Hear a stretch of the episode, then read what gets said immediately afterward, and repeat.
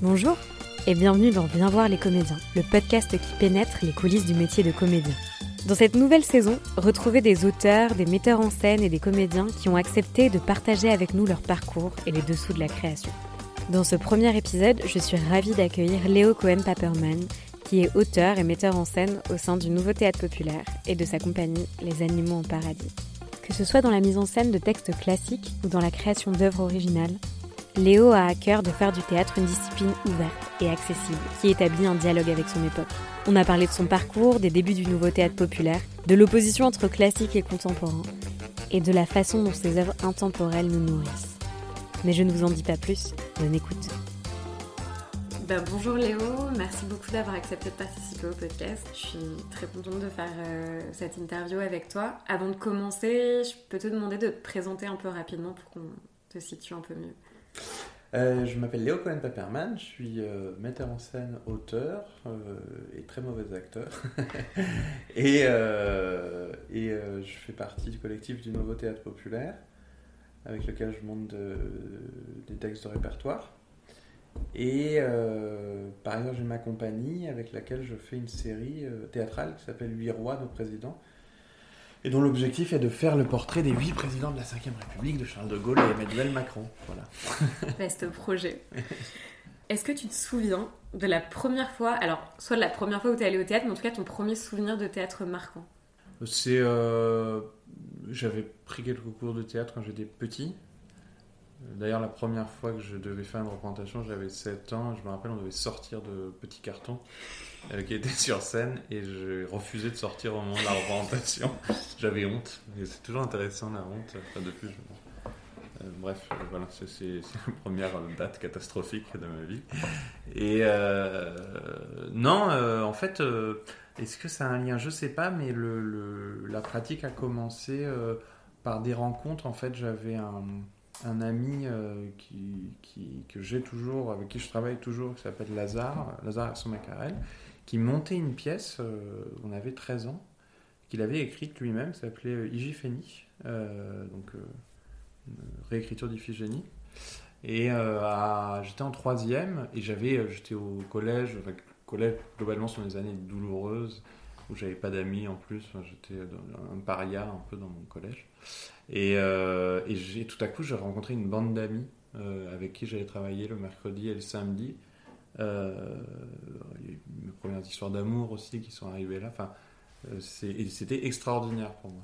C'était vraiment une émancipation de pouvoir être dans un groupe de personnes, quelqu'un d'autre, et c'était génial.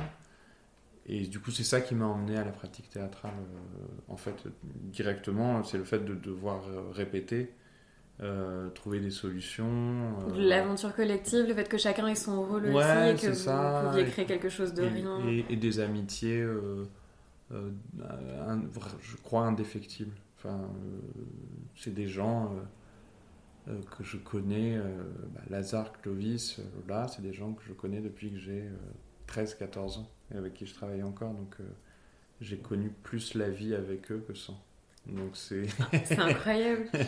Parce que donc ça part de une création de spectacle au collège et du coup vous allez aller euh, du coup c'est trois ans plus tard vous allez vous retrouver à Avignon à présenter un ouais bah, et, euh, trois ans plus tard je lis Novecento d'Alessandro Barrico on s'était un petit peu fâché en fait avec Clovis Lazare et Lola sur un deuxième projet et ça a été le moyen de se retrouver là-dessus. Et on a monté euh, Novecento, qu'on est allé jouer sur une péniche à Paris. Euh, et euh, en fait, ça on, ne se payait pas à l'époque, donc on, on, pouvait garder tout l'argent pour le réinvestir. Et donc on s'est dit, mais en fait, on a de l'argent, on peut aller à Avignon. On a de quoi, on a fait suffisamment de recettes parce que ça avait fait un peu le buzz dans, le, dans, les lycées quoi, de, de, Paris. Il y a beaucoup de gens qui venaient nous voir euh, par curiosité, qui sait ces jeunes euh, voilà, qui font ça. Euh, et donc on avait pu non seulement louer la salle, mais avoir un excédent qui nous permettait de louer une salle à Avignon et un studio à Avignon où on dormait à quatre. voilà, et où on a pu faire à la petite caserne, qui est vraiment le, le, théâtre de mon placard quoi. à Avignon, c'est un tout petit truc euh, qui fait 4 euh, mètres sur 5. Mais c'était euh, Enfin, l'idée d'y aller était paradisiaque et ensuite on a découvert euh, ce que c'était vraiment que le off très jeune. C'était la première fois que vous alliez au festival du coup Non, on était allé comme spectateur, mais t'as aucune idée de. Moi j'y étais allé une fois en tant que spectateur, je pense que Lola et Lazare avaient dû y aller une fois ou deux aussi, vice aussi. Enfin, on n'a aucune idée de ce que c'est que quand on arrive pour faire un spectacle dans lequel on a plein d'espoir, ouvrir le programme et se rendre compte qu'il y a trois autres Novecento et qu'on n'est pas le seul ah à avoir eu cette super idée. Et, euh, et, voilà, et une forme de. de, Mais c'est hyper formateur en même temps parce que. Euh, en plus, super jeune, parce que je me dis, il y a des compagnies qui arrivent beaucoup plus tard et qui, même là, n'ont pas la notion tellement. Enfin, Avignon, c'est quand même hyper oui, Oui, non, mais c'est génial, c'est que ça a donné le. Je crois qu'en fait, ce qui, ça qui est fondateur dans ma pratique, c'est que c'est, je crois, quand même très empirique et ancré dans le réel. Parce que du coup, je sais euh, bah, l'importance de l'argent voilà, je sais euh, ce que c'est que. Enfin, je sais, je l'ai appris jeune et à mes dépens, et c'était très douloureux aussi. Euh, ce que c'est que de jouer dans une salle où il y a cinq personnes. Euh, je sais ce que c'est que de s'engueuler avec des gens avec qui on travaille parce que, les conditions sont difficiles. enfin voilà, tout le, le côté. laboratoire puissance 1000 de... Oui, oui, oui, mais sans aucune. En plus, à 16 ans, c'est extrêmement grisant enfin, de se retrouver loin de ses parents, à Avignon avec euh, l'appart et la nourriture payée, c'est fou. Enfin, je veux dire, c'est vraiment complètement dingue. Avoir un truc à y faire, c'est glorifiant d'un point de vue égotique, mais en plus, c'est. Euh, Puis je pense aussi, tu te retrouves euh, de te retrouver en tant que compagnie ou troupe qui joue à Avignon à 16 ans. Enfin, tu, t'es avec des professionnels. Enfin, c'est quand même. Ça te met ah. dans un environnement qui est pas du tout le tien de base. Oui, puis ça permet de découvrir aussi le il y a plein plein de gens, comment ils s'adressent à toi quand tu es très jeune et que tu commences, c'est un drôle de truc. Il y a des gens qui, qui trouvent ça trop mignon, il y a des gens qui... C'est ça, ça, ça, surexprime leur aigreur parfois parce qu'ils ils se voient 20, 20, 30, 40 ans plus tôt et ça fait un drôle d'effet et je le comprends. Euh, il y a les gens que grâce à ça, grâce au petit bruit qui avait fait cette aventure, on a rencontré et qui sont devenus pareil des proches, des gens avec qui on travaille toujours. Enfin, c'est euh, les choses se sont décidées. Euh, Ce que je trouve intéressant, c'est que ça s'est décidé. Euh, oui, c'est ça complètement. Tout ça s'est fait complètement empiriquement. avec des modèles, mais qui étaient des modèles. C'est-à-dire que je pense qu'on avait une grande capacité d'admiration, des de plagiat parfois, de, certains artistes qu'on admirait beaucoup. Euh, euh, euh, et, voilà, c'est ça. Je trouve que c'était un complément génial à la perspective de faire des études théâtrales. Parce que c'était apprendre des choses et puis les essayer en fait, tout de suite. Et voir si en fait ce qu'on t'a appris, c'est si tu arrives à le mettre en pratique. Tes limites aussi, ça te fait comprendre très vite tes limites. Moi, j'ai compris très vite que je ne serais pas acteur. Parce que du coup, sur ce spectacle-là, tu jouais Non, je jouais pas, mais euh, j'ai dû ensuite, sur le spectacle suivant, faire un remplacement euh, à Avignon et j'ai compris que j'étais pas très bon, quoi. non, mais que c'était pas, euh, c'était pas trop mon truc, que voilà. En fait, je trouve ça hyper intéressant et ce que j'aimerais qu'on développe avec le NTP aussi, avec les, les, jeunes d'aujourd'hui qui, ont, qui ont 18, 20, 22 ans aujourd'hui, c'est pouvoir construire euh, euh, un endroit où on peut expérimenter ce qu'on apprend avec des vrais enjeux. Ça, effectivement, parfois quand je vois des gens qui font la formation théâtrale et qui n'ont pas forcément l'espace pour mettre en œuvre, je pense que ça doit être source de frustration importante. Beaucoup de personnes font une formation théâtrale et sortent un peu dans l'idée que c'est une formation et dans l'ordre des choses, c'est du coup je vais faire ma formation et ensuite je sors et je travaille. Et c'est là où du coup je trouve que c'est intéressant parce que souvent, et c'est un des premiers retours de jeunes comédiens qui commencent à essayer de créer des projets, c'est euh, l'absence totale de conscience de la réalité quand tu commences à parler de produire, créer une compagnie, c'est quoi de la diffusion d'un spectacle. Mm. Et c'est pour ça que je, posais la question sur le fait de commencer tôt. Est-ce que bah, ça vous a un peu affranchi de ça? Parce que hum, ben en fait, c'est pas un truc qu'on apprend en formation de comédien ou en formation euh, artistique, en fait. Cette partie très concrète où on est vraiment sur le contenu et pas du tout sur la manière dont on va faire aboutir ces projets-là dans la vraie vie. Après, euh, je, enfin, ce dont je me rends compte, c'est que on a commencé donc très jeune, à, donc en 2005, donc il y a 18 ans, euh, bientôt. Et en vérité, les choses ont déjà beaucoup changé. Enfin, je veux dire, nous, quand on est arrivé à Avignon, il n'y avait que 800 spectacles dans le off. Ah ouais, c'est quand même, oui, c'est quand même une grosse différence. Non, mais c'est con, mais en fait, je me fais souvent la réflexion parce que moi, j'accompagne une, une, jeune autrice dans, dans, le cadre de ma compagnie et je me dis, même sans compter les questions de crise sanitaire, parce qu'elle est sortie euh, d'école au moment de la crise euh, sanitaire, mais même sans ça, je veux dire, il y a objectivement beaucoup plus de monde qui font. Il y a un vrai. Un truc, euh, voilà, compliqué à dire, mais c'est pas du tout pareil. Et moi, ça, ça me pose vachement question sur. je, je, veux dire, je sais pas si j'aurais pu faire ce qu'on Ce que vous avez fait. Non, mais je me demande vraiment. C'est-à-dire que peut-être qu'on nous aurait dit non, mais attendez, les gars, vos trucs non, mais c'est intéressant. Et, et, surtout C'est intéressant de se poser la question. Bah parce que après, euh, il y a aussi euh, d'autres lieux qui ouvrent, des lieux qui profitent de ça et qui vont faire de la location. De... Beaucoup de formation. Qu'est-ce qui fait aussi qu'aujourd'hui, il y a beaucoup plus de personnes qui se retrouvent à aller à Lyon ou à faire des formations de comédiens Parce que ça, c'est aussi quelque chose que j'ai entendu, qu'il y a moins de d'autocensure sur les carrières artistiques peut-être sur de mhm. jeunes générations. Je, la question est ouverte et je me pose la question, donc en 2005 c'est votre première Avignon, et c'est 4 ans plus tard que vous créez le NTP Oui, oui, parce que déjà, on a fait, en fait, on a fait Avignon 2005, 2006, 2007, 2008. Parce que du coup, on, ne se payait pas, donc on, c'était notre routine et on était hyper contents. C'était ma première, ma terminale, la première année post-bac, deuxième année post-bac. Enfin, voilà, c'est des années euh, où on a le temps, où ça compte pas, ou même quand on fait des études, on, Puis c'est formateur et c'est vraiment complémentaire, tu peux ça, expérimenter des choses. Et donc, et, et, la, la question de la subsistance n'entre pas en jeu. Euh, donc euh, on avait comme ça une économie, on avait un peu de subvention des universités euh, qui nous permettait de, de, de, faire ça. Et on s'est dit, au bout de 4 ans, qu'on... Alors soit qu'on en avait marre, on se sentait une impasse professionnelle, c'est-à-dire qu'on voyait que... Enfin je veux dire, quand on était au lycée, on était juste content qu'il y avait du monde dans la salle, qu'il y avait quelques petits articles, et après, on voulait qu'il y ait plus d'articles et on voulait qu'on nous achète les spectacles et ça n'est pas arrivé. Probablement parce que les spectacles n'étaient pas non plus euh, des chefs-d'œuvre. enfin, Peut-être, j'en sais Mais en tout cas, ça ne, ça ne marchait pas, ça n'arrivait pas. Et on se disait, euh, enfin voilà, on sentait une impasse. On, avait, on était aussi un petit peu en refus parce que tu vois les premières choses assez violentes. Enfin, tu, vois, tu, vois les gens, la violence du off. Euh, tu la vois et, quand on la voit aussi jeune comme ça, je pense que c'est très, ça marque beaucoup. Mhm. Euh, et, et, donc on s'est dit, ben, nous ce qu'on rêve de faire, c'est de monter des grands textes. personne, on même avec nos conditions à nous, on avait quand même des, plateformes, de, une plateforme de production, on avait les outils.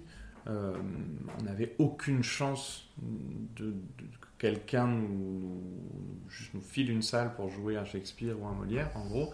Et donc, on s'est dit, euh, euh, avec Lazare, au début, euh, bah tiens, si on faisait un théâtre en Ardèche, en rigolant, l'Ardèche étant le lieu dans le fantasme où il n'y a rien. Et en fait, Lazare me disait, bah, et moi, j'ai ma grand-mère qui est qui a un jardin près d'Angers, etc. Et c'est parti comme ça. on a construit le théâtre ensuite. Euh, le plateau, euh, Jean Villard. Et du coup, mais ça, entre euh, l'idée, la mise en œuvre, enfin, à quel point ça a été enfin, compliqué Qu'est-ce qui a. C'est quoi que tu dirais les choses que vous aviez anticipées qui ont été compliquées quand vous avez vraiment créé le projet entre l'idée, le fantasme et la réalisation Ou est-ce que c'était assez fluide au contraire et... Bah, on en a un souvenir forcément fluide, mais en, fait, je pense que ça l'était pas. Après, je pense qu'on a eu la chance de, je pense à, par exemple, a la tante de Lazare qui, est, qui nous a ramené tout le bois. Euh, pas le bois euh, pour les, la scène, mais le bois des fondations. Euh, ça, si on n'avait pas quelqu'un qui, nous qui nous avait coupé les bons arbres au bon moment, bon, enfin, ça aurait été compliqué. Donc elle a ramené tout ça. on a été un peu conseillé pas complètement, parce que d'ailleurs le plateau, quand on montait dessus, il, était magnifique parce qu'on l'a on remplacé par un plateau plus solide depuis. Mais, mais il tanguait, enfin réellement il donnait l'impression de bateau parce qu'on tanguait un peu quand les, quand les, interprètes montaient dessus. Euh, et euh, non, beaucoup de gens, et puis la grand-mère euh, de Lazare, Marie-Claude, qui nous ouvre sa maison, enfin c'est d'une générosité incroyable. Et beaucoup de gens ont été d'une, ont fait preuve de générosité plus nous entre nous, mais nous c'était notre histoire, notre aventure, et les gens étaient. C'est pas très compliqué hein, de trouver des gens à 18, 19 ans, 20 ans, tu as envie de faire ça, on te dit bah euh, il y a une maison, un peu de temps pour monter un texte. je, connais peu de gens qui n'y seraient pas allés. Oui. C'est plutôt je trouve que ce qui est remarquable, c'est plutôt les gens de l'extérieur qui ont été hyper. Euh, pareil, des spectateurs qui se sont euh, voilà, intéressés à notre aventure et qui l'ont relayé dans, sur le territoire. Bah, c'est ce que j'allais demander parce que, comme tu disais, euh, l'apprentissage très empirique d'Avignon, enfin là, quand même, c'est une ampleur haute de dire à un endroit où il n'y a rien, on crée un événement et on va répéter en peu de temps, on crée les conditions matérielles pour jouer, mais aussi Enfin, il y a une partie euh, communication, comment euh, on arrive sur le, un territoire qu'on connaît pas et on vient présenter un projet. Enfin, ça paraît assez fou. Mmh, bah oui, oui, non, c'est euh, totalement c'est pareil. On se dit, bah, on veut, on va appeler ça nouveau théâtre populaire, on va faire comme Jean Villard, donc on va prendre la police du TNP. On n'avait pas le droit, mais on l'a fait, voilà. Et on a imprimé quelques tracts, mais ça c'est parce que voilà, on avait un peu l'expérience de la compagnie avant, donc on savait comment faire des tracts quand même. Et, euh, et, ensuite, on prenait des vélos parce qu'on n'avait pas le permis et on allait euh, mettre les tracks dans les boîtes aux lettres. C'est ça le plan com. Donc, euh, mais voilà, avec l'idée que peut-être, on, ne savait pas s'il y aurait du monde. Il y avait un peu de monde à la première. Il y avait 50 personnes. On était comme des fous. À la fin de la première édition, il y avait 700 spectateurs. On était hyper hyper contents. Et surtout, dans ces 700 spectateurs, il y a des gens qui se sont dit, ok, il faut les aider. Et donc, euh, et pas au niveau institutionnel, euh, c'est ça que je trouve intéressant. Moi, la, DRAC a mis 11 ans à venir au, Nouveau Théâtre Populaire. Donc, euh, ça s'est fait d'abord par en dessous, par des gens qui nous ont dit il faut rencontrer un tel, et même plus bêtement, je vais inviter tous mes amis à venir. Et du coup, ben, on, a, on passe de 700 à 1500 spectateurs, de 1500 à 2500. Et, et ça, ça, paraît anodin, mais en fait, c'est vraiment comme ça. Et puis ça, ça, fait plus de recettes. Ça permet de, de, de, continuer à être dans une dynamique de OK, euh, on veut. Jusqu'où on peut aller à ce niveau-là. C'est hyper. Euh, moi, enfin, en rentrant de la première édition, et pourtant, les, enfin, voilà, il y avait eu des difficultés aussi. Euh, propre au fait de monter un, grand texte en très peu de temps. Enfin, c'est quand même complètement fou. C'est très bizarre comme euh, voilà. Euh, mais on s'était dit, là, on avait vraiment conscience qu'on avait créé notre petite petit coin de paradis, vraiment. Et c'est un espèce de liberté. Mais je, trouve ça fou que, hum, enfin, il y a vous, le, le, postulat de départ, c'est vraiment trouver un espace pour jouer et monter les textes que vous voulez là où vous n'avez pas l'espace. Mais en fait, il y a vraiment un impact qui est beaucoup plus fort dans le sens où d'avoir un rayonnement sur un territoire où il n'y a pas autant de propositions théâtrales que Avignon ou Paris, que vraiment les gens sur place se déplacent et qu'il y ait cet engouement-là. Et il y a aussi la notion d'accessibilité parce que du coup les places sont, elles sont à 5 euros au départ. Quand tu dis euh, la DRAC met 11 ans à arriver, c'est que le nombre de dispositifs qui sont mis en place avec beaucoup de complexité, avec beaucoup d'acteurs en jeu, qui n'ont pas forcément cet impact-là. Et en fait, vous, sans même le vouloir, le fait de partir de la base, entre guillemets, et d'être dans une communication très directe, d'aller justement faire du tractage auprès des gens, ça a eu un... Enfin, je trouve qu'il y a peu d'exemples. À l'époque, ce qu'on mettait en avant, c'était le côté euh, euh, pouvoir faire du répertoire avec une jeune troupe euh, pour 5 euros. Mais je dirais que tout le côté euh, local, écolo, tout ça. Euh, non, mais tu vois, à l'époque, les, gens ils s'en foutaient. Enfin, tu vois, on s'en C'était pas dans le discours, on va dire. C'était pas trop dans le discours. Voilà, cette chose arrive après. Euh, et tout à coup, ça devient. voilà, maintenant, le ministère flèche des aides sur la décentralisation. Des... Enfin, non, mais c'est super intéressant en plus de voir l'évolution parce que nous, nous on n'a pas changé, ça paraît évident, mais en fait, euh, vous, vous êtes là depuis le départ et c'est bah, C'est ça, et puis c'est marrant comment une... aventure comme ça épouse différemment le. Je suis très curieux de savoir combien de temps ça va durer parce que ça. Non, non, mais c'est ça, ça, ça, ça, épouse euh, les canons de l'époque, ça se métamorphose un petit peu. Là, on a créé un espace pour faire des résidences. Euh, dans le lieu. On, a, on, travaille avec les élèves du Conservatoire national qui vont venir jouer là sur notre plateau cet été. Enfin, c'est, c'est un truc. Euh, oui, il y, y, a des choses qui viennent se greffer au fur et à mesure. Oui, et puis ça se modifie avec le temps. Euh, je sais pas comment dire. J'ai l'impression que c'est un lieu de. C'est un lieu qui, ne qui n'a jamais revendiqué son côté expérimental parce qu'il y avait toujours le truc il faut que le spectacle soit fini à l'heure. Parce qu'il y a des gens qui, qui, payent pour le voir, ils payent pas cher, mais ils payent quand même pour que ce soit fini à l'heure. Mais de fait, en fait, c'est un truc assez expérimental parce que au sens où on essaye, euh, on essaye des choses euh, sur le plan. Euh, c'est une école de metteur en scène, c'est une école d'acteur, c'est une école de directeur de lieu. Parce que du coup, tu considères que ça fait partie de ta formation, les premiers spectacles que vous avez fait Sans ça, moi, je, je, enfin, je veux dire, j'ai eu la chance, mais je, me rappelle, j'avais vu une interview d'Ostermayer où il disait ah, Vous, le problème en France, c'est que vous faites un spectacle tous les 18 mois, du coup, vous êtes stressé, vous êtes sérieux quand vous le faites, et du coup, c'est pas très bien, sous-entendu, avec sa modestie habituelle. et, euh, et du coup, euh, je me disais Oh là là, j'ai de la chance d'avoir fait le NTP et d'avoir la compagnie en même temps, parce que j'ai pu faire, euh, moi j'ai 34 ans et je crois que j'ai dû faire 20 ou 25 spectacles, 25 mises en scène, avec à chaque fois des gens, une date de première. Alors il y a des spectacles qui ont joué 5 fois, il y a des spectacles qui ont joué 100 fois, mais c'est... Euh, euh, voilà, il y a 20-25 fois où j'ai eu un processus de création sur des textes inédits, sur des textes de répertoire. Et ça, s'il n'y a pas cette, ce truc du NTP avec ce qu'il a inventé en termes de production aussi, à savoir un budget où concrètement il y a euh, la moitié des recettes, c'est des recettes de billetterie, euh, qu'il y a un peu de mécénat parce qu'on a une, vraie implantation locale et euh, des subventions. Mais que du coup c'est un format assez original, je trouve. bah, ça permet. Enfin moi je sais que je, je, vraiment je mesure tous les jours la chance que j'ai eue de, de, commencer par ça.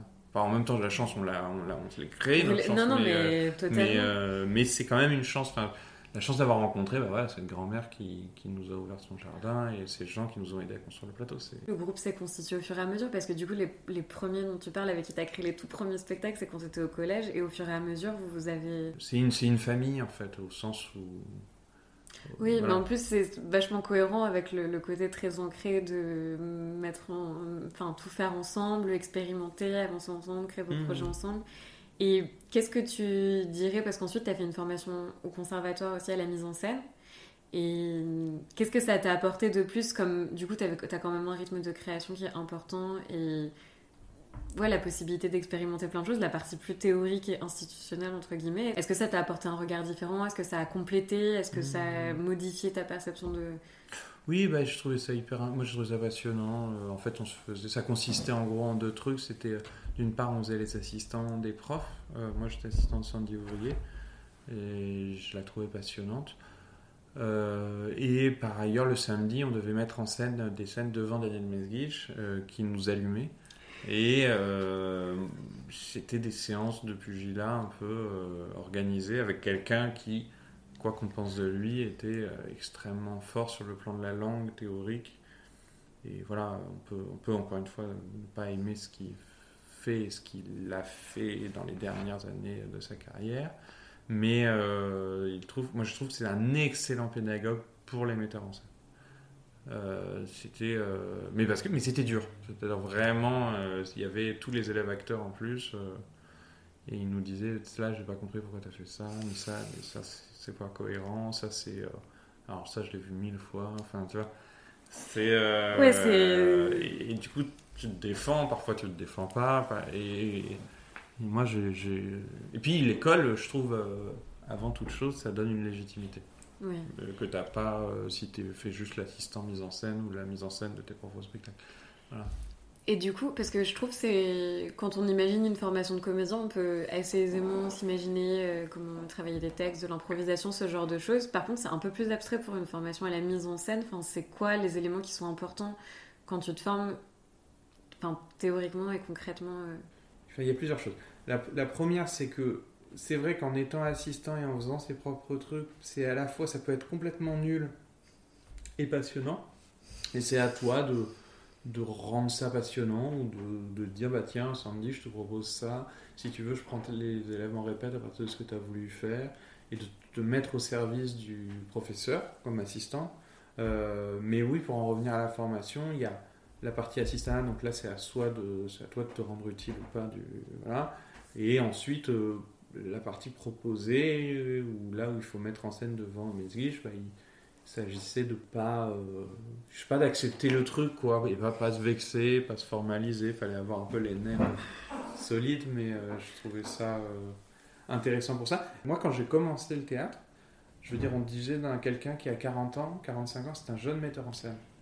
Ouais, donc en fait, il y a quand même l'idée qu'il faut être rompu à des. Bah, de- de- enfin, je veux dire, moi, je me suis longtemps senti illégitime parce que j'étais trop jeune, en fait. Et que je trouvais ça nul d'être metteur en scène si jeune. Je- Un peu comme un romancier. Pour moi, un romancier, il... Enfin, dans le... Ouais, dans le cliché, mais imaginaire on peut se dire, ah, il faut euh. avoir vécu un petit peu, quand même.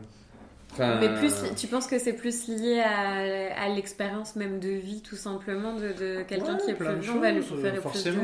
plus de... Est-ce qu'on est plus intéressant parce qu'on est jeune? Je suis pas sûr. J'adore Platonov, mais je préfère Oncle Vania. Je trouve que c'est un peu mieux. Je trouve que c'est. euh, je préfère la mouette. Euh, Je trouve que c'est. euh, mais ça ne veut pas dire que Platonov c'est nul. Ça ne veut pas dire que Platonov c'est pas du tout ça que je dis, mais je dis qu'il y a une œuvre. Moi j'adore l'histoire de Okuzai. On lui dit Ah, comme l'oiseau que vous dessinez est beau, maître, pourtant vous l'avez fait en 10 minutes. J'ai fait Ah non, je l'ai fait en 30 ans et 10 minutes.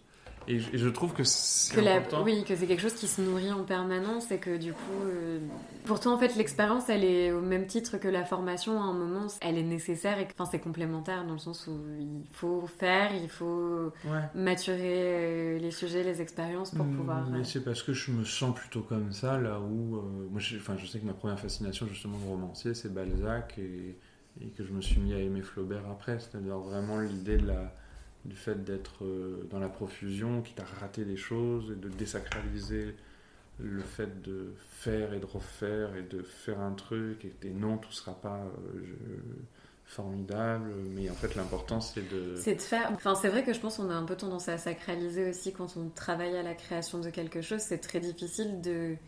Enfin, ça doit sortir euh, de la meilleure manière possible et en même temps, le fait de ne pas pouvoir expérimenter, de ne pas se permettre des choses, c'est quand même un énorme biais ça permet pas d'aller au, bout. Et en même temps, enfin, tu le disais, c'est aussi compliqué, euh, par exemple pour la mise en scène, d'avoir euh, l'occasion de se former et se roder suffisamment parce que justement, c'est long, d'avoir les bonnes opportunités, de pouvoir mettre en scène justement les textes qu'on a choisis et de pas subir euh, parce que la nécessité, parce que c'est compliqué et que c'est compliqué de monter un spectacle tout simplement. Hmm. Du coup, comment ça évolue aussi dans... Ça fait 14 ans le NTP maintenant. Entre la manière dont vous l'avez conçu au tout départ et notamment le choix des textes, des grands textes et ce que vous aviez envie de montrer et aujourd'hui, vous, comment, ça... comment vous avez évolué par rapport à ça? Alors, euh, comme la particularité du NTP, c'est d'être un collectif, je pense que je peux te dire ce que moi Pour j'en toi, à titre vois, personnel, euh, je sais pas. euh, euh, je pense que ce qui est important, c'est donc d'avoir. On a commencé en mettant en scène le Misanthrope et Roméo et Juliette, donc les œuvres les plus connues qui existent, mais ça permet de construire une relation de confiance avec le public et je crois qu'on a été toujours très attachés à ne pas euh, trahir ce contrat de confiance avec les gens sur aussi des grandes œuvres où les gens peuvent, peuvent avoir des repères, où ils peuvent être curieux, que ce soit euh, Shakespeare, Molière, Feydeau. Il y a plein de choses, plein, plein, plein, plein de choses, mais... euh, et de, au début, on construisait vachement là-dessus, c'est-à-dire on, on met une œuvre hyper connue en regard d'une œuvre moins connue, simplement en se disant, puisque vous avez aimé euh, Roméo et Juliette de Shakespeare, vous aimez peut-être La mort de Danton, puisque vous avez aimé Feydeau, vous aimerez peut-être, etc., etc. Et il y avait cette logique-là, qui est une logique en fait très inspirée de Jean Villard, qui est vraiment... On est des fans de Jean Villard euh, depuis qu'on a 18 ans. Et euh, ensuite, ça a évolué parce que on a vu, en- c'est pareil, c'était empirique en 2019, on a décidé de faire une édition contemporaine, auteur vivant. Donc il n'y avait que des auteurs vivants. Euh, et ben les, les gens, il n'y a pas eu de baisse de fréquentation. Et donc, euh, c'est que les gens se rendaient compte qu'ils aimaient la troupe euh, autant que le répertoire. Et c'est ça qui est intéressant, c'est le. Mais c'est pas le même cadre euh, partout. Enfin, si tu diriges un CDN, je pense que t'es pas dans les mêmes soucis. Quoi. Bah, c'est quand même Et- super rare d'avoir l'occasion de voir, enfin d'avoir un ADN vraiment propre, à la fois le lieu, la compagnie, la programmation, enfin que c'est vous, vous incarnez. Il y a la comédie française et en Allemagne, c'est très fréquent. Moi, je- je- j'aime beaucoup le théâtre allemand, pas forcément parce que j'aime la, déconstruction systématique du théâtre allemand, mais parce que euh, je trouve que c'est fascinant pour un public de pouvoir s'identifier à une troupe. Et c'est quand même plus simple, je trouve, euh, après, le système français a plein de qualités, de justement, de c'est un peu plus fluide, j'imagine. Enfin, voilà, ça donne la chance à plus de monde. Mhm. Mais bah, c'est plus perturbant aussi pour le public parce que bah, du coup, ce que vous pouvez vous permettre de faire avec le NTP, c'est génial de se dire on peut amener à certaines œuvres euh, parce que justement on a construit un lien de confiance et on a vraiment mm. une relation avec un public. Mm. Et elle est, euh, enfin, elle est concrète, quoi. Elle n'est pas euh, abstraite de se dire c'est parce que c'est dans le quartier, c'est vous vous connaissez, vous, vous voyez d'année en année. Mm-hmm. Et vous pouvez mettre des actions très concrètement en place euh, qui va être beaucoup plus abstraite si un lieu qui a un projet de relation avec des publics, qui va aller faire mmh. avec des groupes de la médiation, etc. C'est beaucoup plus désincarné et c'est beaucoup plus ponctuel et du coup bah, la relation de confiance existe moins alors que là vous pouvez vous permettre des choses et développer des liens qui sont beaucoup plus enfin, profonds que comment dire déjà les directions changent etc mais on n'a pas un lien personnel et intime avec les lieux autant que justement. Oui, mais comme le cahier des charges dans les centres dramatiques, c'est le ce qu'on appelle c'est le partage de l'outil. Donc en fait, euh, mais c'est bien. Enfin, comment dire, c'est bah heureusement que ça existe. heureusement que. Mais ce serait intéressant, je pense, de proposer peut-être dans les institutions euh, un modèle euh, plus proche du modèle allemand. Parce qu'en fait, le seul endroit où c'est fait, c'est la comédie française. Et ça marche. Parce que, et je pense que c'est parce que c'est la comédie française, c'est parce que c'est le théâtre le plus connu de, de, de, France en France, c'est la France même, mais aussi parce que quand on ouvre le programme, bah, on a la photo des gens de toute la troupe. Quand tu vas à l'achat au Buneux, euh, enfin moi je suis allé à l'achat au Buneux, euh, euh, je veux dire, les, quand on te donne un ticket, de l'autre côté, tu as la photo d'un des acteurs comme au cinéma. Moi je trouve ça plus motivant pour aller au théâtre, d'aller retrouver des gens qu'on connaît euh, que d'aller voir forcément la dernière pièce du metteur en scène, machin. Enfin, il, faut qu'il y ait les deux en vrai, mais, mais, je, mais je pense que ce serait intéressant, disons, d'essayer dans un endroit en France de, de, voir ce que ça fait dans une ville pas énorme, de, d'avoir une troupe, quoi, vraiment. Je, Au TNS, ça avait été fait euh, du temps de je crois que ça marchait plutôt bien les expériences ont été plutôt réussies. Le théâtre du soleil, c'est, enfin, je c'est, des expériences auxquelles les gens s'identifient très très fortement parce que ça raconte euh, une famille, ça raconte euh, un truc bah, qui est. Je suis d'accord que l'incarnation et le fait de suivre aussi, enfin, il y a vraiment à la fois la confiance et à la fois quelque chose, enfin ouais, de l'intimité, de se dire. Euh, bah, on les connaît, on sait qu'on a aimé, donc dans tous les cas, on sait qu'il y a des points, comme tu disais sur les textes classiques, comme aller voir un texte en fait que tout le monde connaît, où on sait que moi, ce que je trouve déroutant dans une programmation où on ne connaît pas forcément, c'est qu'on se dit. Et c'est la notion de risque, quoi, c'est de se dire où on va, mais on ne sait pas trop. Mmh. Euh, je connais pas le texte, je connais pas la mise en scène, et j'ai pas l'habitude d'aller au théâtre. Ben, c'est tout de suite beaucoup plus déroutant que de se dire, bon, quoi qu'il arrive, j'ai un, une chose à laquelle je peux me rattacher et je sais que je vais être accompagnée, quoi. Donc, euh, enfin, c'est super intéressant, en tout cas, dans l'expérimentation. Du coup, maintenant, j'aimerais bien qu'on passe euh, aux créations que tu fais avec ta compagnie et notamment la série que vous êtes en train de créer en ce moment. Mais avant de parler plus précisément du projet en lui-même, est-ce que tu pourrais me parler euh, bah, de la création de la compagnie, comment ça s'est fait? Alors j'ai créé la, compagnie en 2009. Euh, euh, j'avais 21 ans à l'époque. Et en 2014, je l'ai emmenée à, Reims, où, je, où, elle est implantée, à Reims où j'ai vécu pendant 6 ans. et depuis 2021, euh, depuis que la, série se développe vraiment, la série sur les présidents de la République se, développe vraiment, je travaille avec euh, Léonie Lenain, avec qui je co-dirige la compagnie, qui est euh, administratrice de production et qui est directrice de production de la compagnie, avec qui je parle tous les jours de l'endroit où on veut emmener la compagnie. C'est-à-dire que c'est quelqu'un qui me permet de construire un dialogue euh, et d'avoir une vision stratégique de ressources humaines, enfin tout ce qui n'est pas artistique mais qui en fait l'est. Euh, c'est voilà, c'est la co-directrice de la compagnie et c'est euh, un binôme important, important pour moi. Du coup, je veux bien maintenant que tu nous parles plus en détail du projet des Huit Rois et du coup des six spectacles que vous avez commencé à créer, que vous êtes en train de continuer à créer sur les présidents de la Ve République.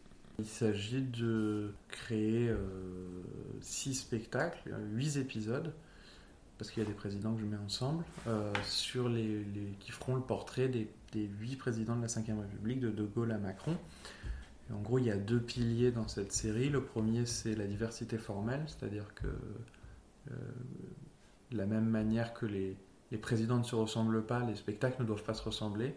de Gaulle, ce sera une forme opératique. Chirac, c'est une comédie onirique. Hollande, ce sera du clown. Sarkozy, one man show. Giscard, un dîner chez les Français. Macron, de l'art numérique. Pompidou, un documentaire, etc. etc.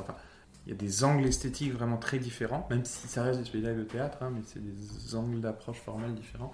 Et d'autre part, l'histoire d'une famille française euh, sur quatre générations euh, qui permet de, raconter ses présidents avec un point de vue. Euh, de jamais. parce que sinon, c'est du Stéphane Bern en un peu fébrant, quoi. mais alors que l'idée, c'est que c'est plutôt de raconter aussi une histoire des gens, de la société, en inventant donc des personnages de fiction qui permettent de raconter la France agricole, euh, puis la France industrielle, désindustrialisée, euh, la France d'aujourd'hui. Enfin voilà, c'est une espèce de saga comme ça sur, sur plusieurs années. Et c'est quoi la genèse du projet? Parce que c'est super ambitieux, à la fois sur le fond et sur la forme, parce que tu sais que tu t'engages là sur une période longue, que c'est très différent dans justement les formes, t'en parlais, on y reviendra. C'est quoi ton point de départ pour arriver à... Alors le point de départ, euh, qui est très personnel, lui, on peut passer dessus très rapidement, qui est que euh, mon père est, mort euh, en 2013 et qu'il était journaliste et que c'est une manière de continuer le, dialogue avec lui. mais voilà, ça les gens ne le savent pas. et après, en fait, j'ai fait au Nouveau Théâtre Populaire un spectacle qui s'appelait Le jour de gloire est arrivé et qui faisait tout en deux heures. C'est-à-dire de, de, de, Gaulle à Hollande à l'époque, c'est en 2015. Et ça a été euh, fou pour moi comme expérience. J'avais vraiment, c'est la première fois de ma vie que j'ai eu l'impression d'inventer quelque chose. Vraiment, euh, ça c'est la genèse du projet. Euh, et puis un jour, quelques, quelques années plus tard, il y a Lucille, mon, épouse, qui me dit, alors que je cherchais un spectacle à faire, et si tu faisais un, spectacle sur Chirac? C'était déjà avec elle dont j'avais parlé, euh, euh, parce que c'est un sujet qui l'intéresse beaucoup, la parole politique, ce précédent spectacle qui faisait tous les présidents. Et donc en discutant avec elle, je me suis dit, mais, mais oui, c'est ça qu'il faut faire, il faut faire un spectacle sur Chirac. Donc dans un premier temps est venue l'idée du spectacle sur Chirac, et ensuite j'ai eu l'idée de la série, comme une série de, de spin-off sur les présidents de la cinquième. La première chose, c'est que je me suis rendu compte quand on jouait le jour de gloire que c'était hyper électrique comme atmosphère. C'est-à-dire que comme c'est des gens qu'on connaît, qu'on a détesté ou adoré, ou que ses parents ont détesté ou adoré, et qu'il y a même des trucs traumatisants pour la plupart des gens liés à ces figures-là, ben c'est un vrai moment de théâtre populaire. Parce qu'en fait, euh, euh, Hamlet, euh, j'aime beaucoup monter Shakespeare, mais Hamlet, tu le connais pas. Et donc en fait, quand tu es metteur en scène et que tu montes Hamlet ou Tartuffe, et eh ben, tu dois intéresser les gens à Tartuffe ce qui est passionnant, c'est que les gens font la moitié du boulot pour nous là. C'est-à-dire qu'ils connaissent Chirac, ils voient, il y a un. Ou même ils ne le connaissent pas, mais ils en ont entendu parler et ça. Ça suscite déjà une émotion. Ça, suscite quelque chose, on peut le jouer devant des gens qui n'ont jamais entendu parler. Enfin, c'est arrivé plein de fois et, il se passe quand même quelque chose parce qu'on sent que tout ça nous relie en fait. Euh, et je trouve que c'est. Moi, c'est pour ça que je fais du théâtre. Et je me suis dit, mais en fait, euh, c'est ça ta manière de faire du théâtre populaire et contemporain, c'est euh, ça. C'est de parler de ces figures-là, parce que. Euh, mais en essayant de ne pas être dans l'actualité au sens. Euh, parce qu'on ne veut pas rester dans l'anecdote l'actualité politique. C'est pas des spectacles militants non plus, pour qu'ils. Pour, pour qu'ils restent populaires aussi. Mais c'est un endroit qui est super difficile en plus parce que tu es entre. À la fois, ça touche encore à l'actualité, notamment quand tu parles de président que la plupart des spectateurs auront connu. Comment tu le prépares? Enfin, ça veut dire la part de documentation, la part de justement un moment te retirer de tout ce que tu as pu digérer comme information pour, euh, enfin justement pour pas être dans, c'est pas c'est pas documentaire et pour être à la fois dans un endroit de ce qui nous lie tous par rapport à ces figures-là, à quel point elles nous rassemblent parce que c'est une histoire commune et dire quelque chose de ces figures-là. Comment tu te positionnes quand tu quand tu les quand tu les crées en fait? Donc j'écris jamais tout seul, j'écris principalement donc avec euh, euh, Julien Campagny et Emilien Diardoteuf. Avec Julien Campagny, j'ai écrit le spectacle sur Chirac, avec Emilien, euh, celui sur Mitterrand. Je vais écrire le reste de la série avec, avec Julien. c'est important de dire que, comment dire, c'est des acteurs. donc, ce qui est passionnant, c'est que ils, se projettent peut-être plus concrètement que moi sur le moment où, ce qu'on écrit va se transformer au plateau. et ils ont une pensée qui est liée à leur art d'interprète euh, et qui s'incarne euh, très directement dans des phrases.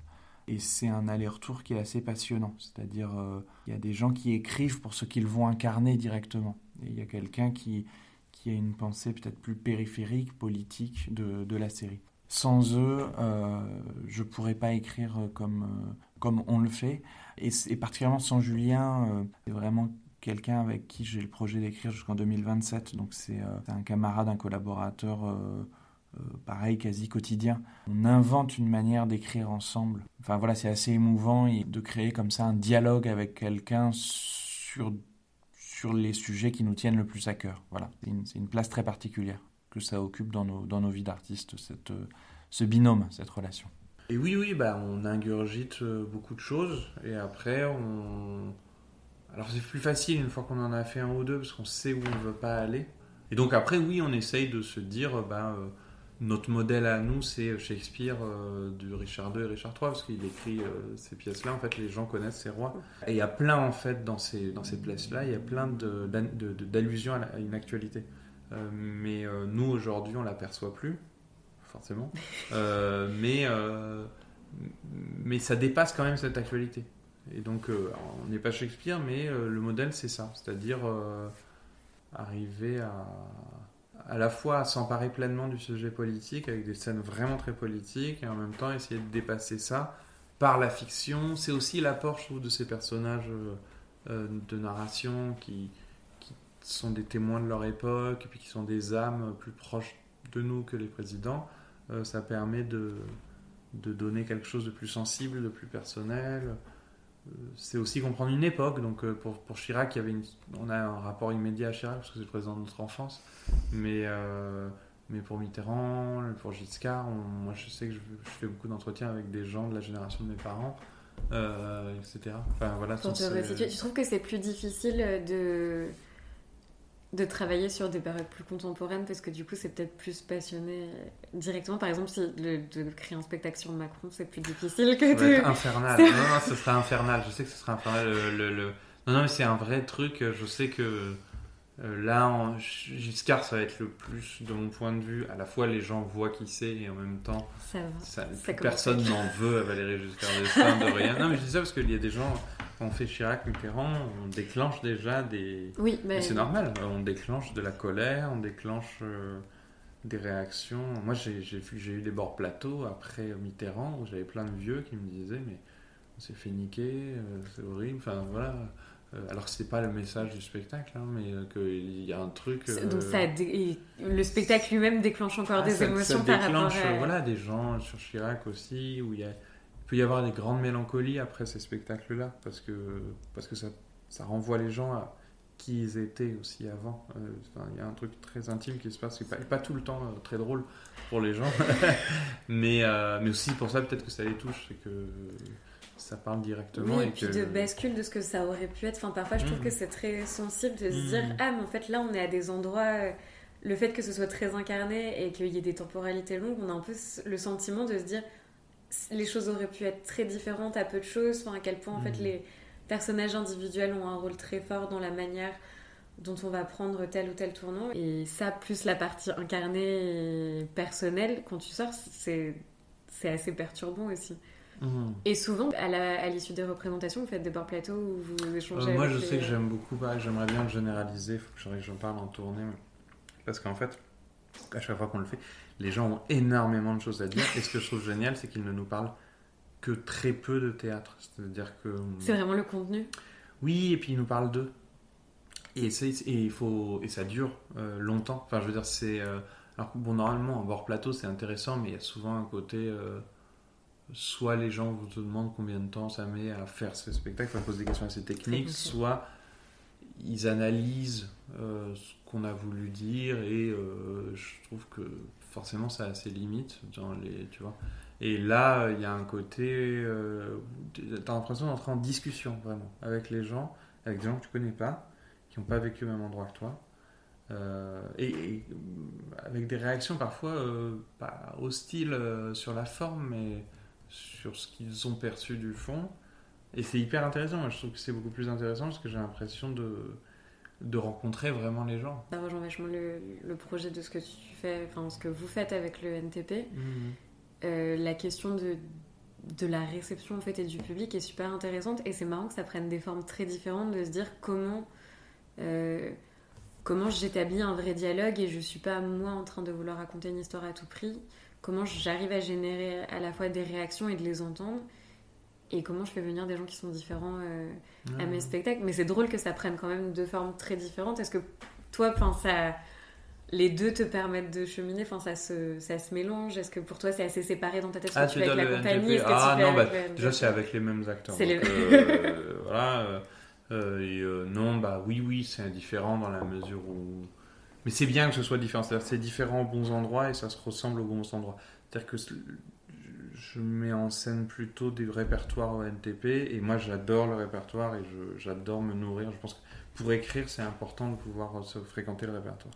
De pouvoir garder cette capacité d'admiration envers les, très grands auteurs. Euh, parce que c'est une source de richesse euh, inépuisable, quoi, euh, réellement, et de théâtralité.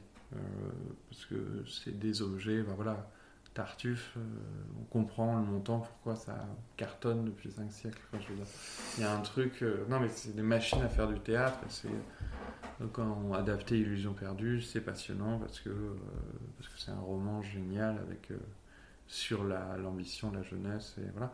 Et du coup en compagnie des choses inédites contemporaines mais, on est fort de la fréquentation de ces œuvres-là et d'un socle de référence commun.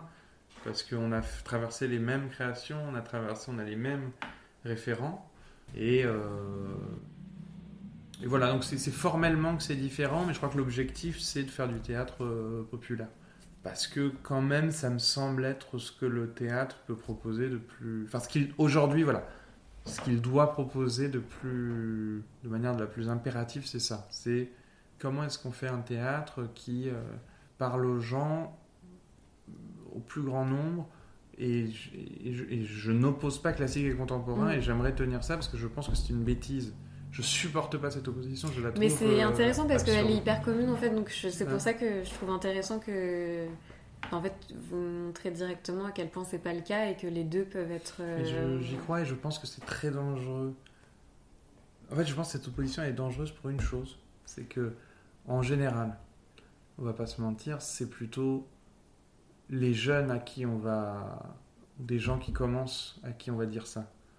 Euh, et donc, qu'est-ce qu'on fait inconsciemment hein, Je pense pas. En faisant ça, on les prive, en gros, des plus belles choses que l'humanité a produites et, plus, je pense que pour un acteur ou une actrice, aujourd'hui, quand on a joué euh, des grands rôles euh, de répertoire, mais qu'est-ce que, quel que soit le genre, on, s'en fout. Quand on a fréquenté un répertoire, quand on, quand on, a incorporé, comme on sait dire un alexandrin, que Shakespeare c'est pas Brecht, que Claudel c'est pas Mach, enfin, que Feydeau ça joue d'une certaine manière, etc., on arrive face aux œuvres d'aujourd'hui beaucoup mieux armé en fait. Mais, ce qui est le, rôle de la transmission, c'est de pouvoir cultiver, de pouvoir aller au contemporain en étant passé par. Et de pas les opposer et de faire les deux en même temps. Et ça me semble. Je veux dire. Euh, je pense que c'est un des rôles du service public, en fait, du théâtre. Et que c'est. Euh, s'il y a un rôle d'éducation populaire qui me semble. Euh, et vraiment, ça, plus ça va, plus je suis. Je me rends compte que je suis assez sensible à ces questions-là, en fait pour les interprètes et pour le public et que ça se rejoint. Est-ce que tu penses que parmi toutes les évolutions que tu as évoquées de, dans la manière dont on travaille, dont on met en scène, dont fonctionne même la profession qui est plus de comédiens qui sont formés différemment, etc. Mm. Est-ce que tu trouves que ça suscite des difficultés supplémentaires sur la transmission de ces textes-là? Enfin, selon toi, c'est quoi les plus grosses difficultés aujourd'hui? Est-ce qu'il y a un désintérêt? Est-ce que c'est la manière dont on le présente? Est-ce que... Je sais pas, je pense que c'est une question très multiple, mais de fait, effectivement, il y a... Bah, tu vois, les festivals de jeunes créations, euh, les premières éditions d'Impatience, il y avait des compagnies qui montaient Shakespeare. Euh, c'est aussi des choix des décideurs de dire. Euh, Et je le comprends parce qu'en fait, je pense qu'il y a un souci. Disons qu'il y a un truc que je trouve à la fois vachement bien dans l'époque, qui est un peu pervers en même temps, c'est le côté on va faire des spectacles sur quelque chose. Tu vas faire un spectacle sur les agriculteurs, sur les présidents, sur. Tu vois, euh, parce qu'on se dit euh, de très bonne foi, et je pense que c'est euh, assez vrai, euh, que les gens, ça va les intéresser d'entendre le sujet des, tu vois, des choses qui peuvent être hyper bien faites euh, sur. euh, voilà, euh, bah, j'en j'en suis le meilleur exemple. Forcément, on, on oppose deux choses, un peu. Et- sauf que, encore une fois, travailler le répertoire, c'est plus difficile. C'est plus difficile pour les acteurs, parce que c'est plus loin de nous. C'est plus difficile en termes de production, parce que c'est souvent des prods où il y a plus de monde au plateau. Donc, euh, ça Donc si t'as pas un truc extrêmement volontaire, volontariste là-dessus, ben tu sais, euh, faut, ça sert à rien de faire semblant. Je me suis toujours dit, euh, écrire, jouer, euh, mettre en scène, c'est voler aussi aux, aux gens qui nous ont précédés. Et qu'il y a une... Je suis assez attaché à ça, qu'il y a une... qu'on continue. Enfin voilà, nous quand on a monté Tartuffe, je me suis dit...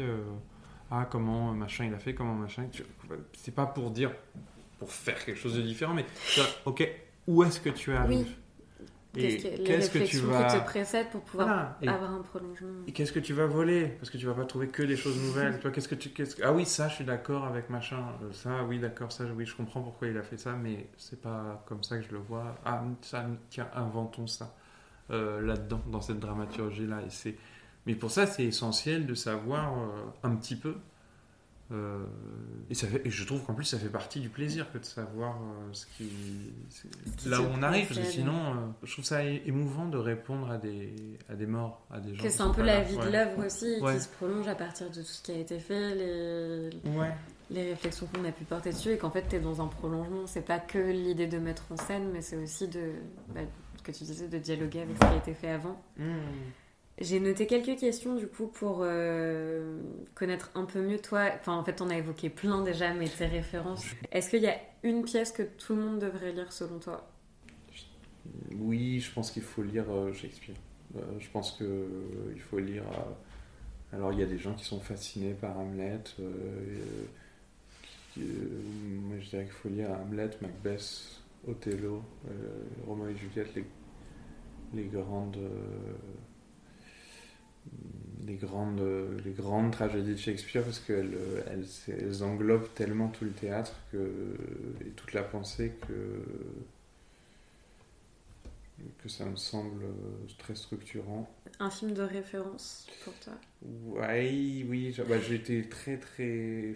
Pour la diversité formelle, justement, euh, le film qui m'a beaucoup marqué, c'est Valsa avec Bachir de Harry Feldman, euh, qui est un film d'animation. Euh, et toujours fasciné par la. euh, la capacité de passer d'une scène à l'autre et d'un genre à l'autre, quasiment à l'intérieur du film, sans transition. Euh, Est-ce que tu as un auteur phare? Euh, Pas forcément de théâtre, mais ça peut être. Oui, Balzac, je suis quand même très fan de Balzac. Un metteur en scène que tu admires particulièrement? Non, bah, j'étais, moi j'étais marqué par, euh, bah, je disais, euh, les spectacles de Sivadier, de Pomara, de Pi, de d'Ariane Nouchkine. Euh, Puis il y a des metteurs en scène qui ont fait un chef-d'œuvre. Moi qui m'a. Par exemple, je me rappelle quand j'étais au lycée, j'ai vu euh, Oncle Vania mis en scène par Julie Brochen, qui je crois aujourd'hui n'est ne fait plus trop de spectacles. Euh, et c'est un des spectacles qui m'a décidé de faire du théâtre tellement je trouvais ça euh, beau. Et je n'ai pas aimé ces autres spectacles euh, vraiment. Donc, Donc, ouais, parfois, un coup mais de- par contre, je serais reconnaissant toute ma vie d'avoir fait ce spectacle qui est un chef-d'œuvre. Enfin, Est-ce qu'il y a un, un personnage théâtral qui te fascine? Macbeth. Et enfin, est-ce qu'il y a un théâtre ou un lieu où tu rêverais de mettre en scène, où tu n'as pas eu encore l'occasion de le faire? Euh, ouais, oui, oui. Euh, euh, mais il y en a, y en beaucoup. hein. J'ai j'ai pas été dans mille endroits. Mais non, non, euh, c'est beaucoup. Euh, J'aimerais beaucoup jouer un jour au Théâtre National Populaire, au, au Théâtre du Soleil. Et à l'Odéon. Trop bien. Euh, pour terminer, je sais pas si tu as eu Oui, un texte j'ai vu. J'ai hésité. putain. Euh, donc j'avais hésité entre le Balzac et ça. euh, j'ai donc hésité entre un texte extrait d'Illusion perdue qui raconte le- la rencontre entre des jeunes gens qui veulent écrire et, et toute la beauté de l'amitié intellectuelle. Et la recette de la torgoule normande, qui est un dessert qui sera le dessert euh, de mon prochain spectacle, donc le dîner chez les Français de Valérie Giscard d'Estaing. Et c'est une famille normande euh, qui reçoit le président, et donc euh, ils ont décidé de, lui faire goûter vraiment un plat de chez eux, qui est la torgoule. Et donc je vais, commencer à vous dire la, recette de la torgoule. La torgoule normande de la confrérie de la torgoule et fallu de Normandie. Cette sorte de riz au lait se déguste chaude, c'est d'ailleurs de là que la recette tiendrait son nom. Il se dit en effet que Turgoule vient de l'expression se tordre la goule, la bouche, lorsqu'on l'a dégustée encore brûlante à la sortie du four. Préparation 10 minutes. Cuisson 6 heures. Pour 4 personnes. 2 litres de lait entier, 150 g de riz rond, 180 g de sucre blanc en poudre, une pincée de sel, 2 cuillères à café arasées de cannelle en poudre. Mettre le riz dans le fond d'une terrine en terre cuite d'une contenance de 2 litres. Ajouter le sucre en poudre, le sel et la cannelle et mélanger le tout avec une spatule. Verser le lait tout en douceur afin que le riz reste bien au fond du récipient. Bien saisir cette préparation dans un four chaud à 150 degrés pendant une heure, puis baisser le feu à 110 degrés. Laisser cuire 5 heures. La torgoule est cuite quand la croûte est dorée et quand la préparation n'est plus liquide. Servir chaud ou tiède. Voilà. Merci beaucoup. Bah, du coup, si des gens veulent faire de la eux, ils te remercieront. Merci beaucoup. Merci à toi. J'espère que cet épisode vous a plu. Merci d'écouter Viens voir les comédiens. N'hésitez pas à laisser un commentaire sur Apple Podcast et à nous rejoindre sur les réseaux sociaux pour en savoir plus sur les prochains épisodes. À très vite!